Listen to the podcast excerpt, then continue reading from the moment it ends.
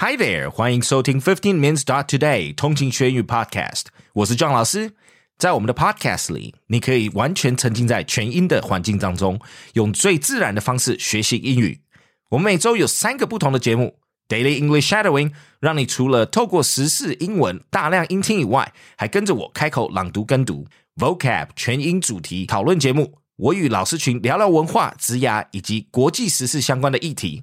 最后，我们还有 Fifteen Minutes Live Podcast，让你可以来开口练习英语，并与一群好学的通勤家族一起跟 John 老师互动。你学英语的方式，还是等着老师自制用中文翻译教你，等背五千字单字再开口说英文吗？No，直接加入我们通勤家族的行列，每日跟着 John 老师一起提升英语力。Next, let's kickstart your daily English shadowing.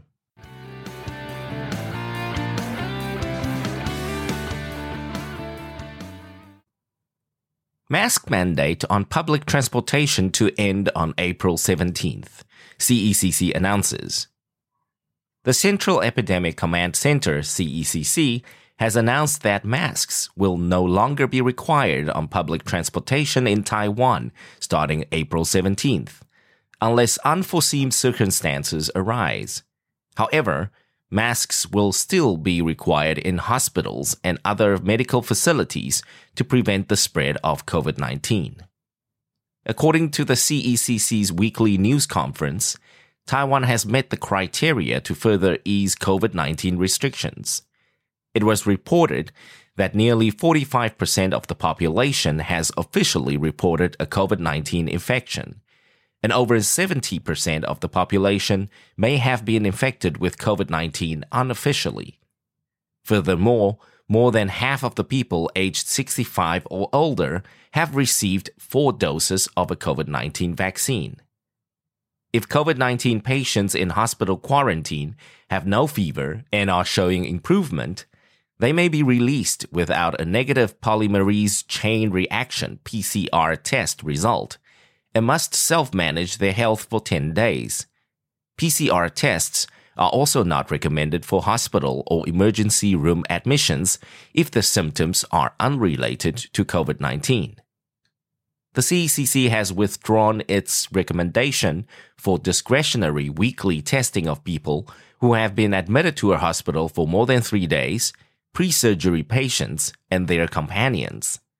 Patients that need additional care, including children aged up to 12, people aged 65 or older, the mentally or physically impaired, and other special needs patients are now allowed to have two companions during their stay at hospitals.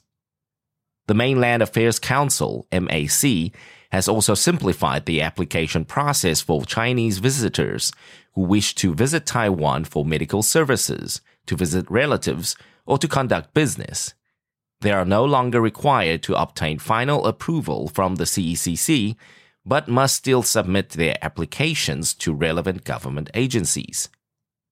Taiwan has been praised for its effective handling of the pandemic, with strict measures to control the spread of the virus. With the easing of restrictions, the public is still reminded to remain vigilant and continue to observe safety measures such as wearing masks, washing hands regularly, and practicing social distancing to prevent another surge of COVID 19 cases. Thanks for tuning in. 记得我们每日跟读、精选词汇以及 Intense Podcast 节目都在各大 Podcast 平台同步放送，也欢迎分享我们官网 www.dot fifteenminutes.dot today 以及 Facebook 粉砖给亲朋好友，通勤学英语。improving your English on the go. Catch you in the next one. 我们下期见。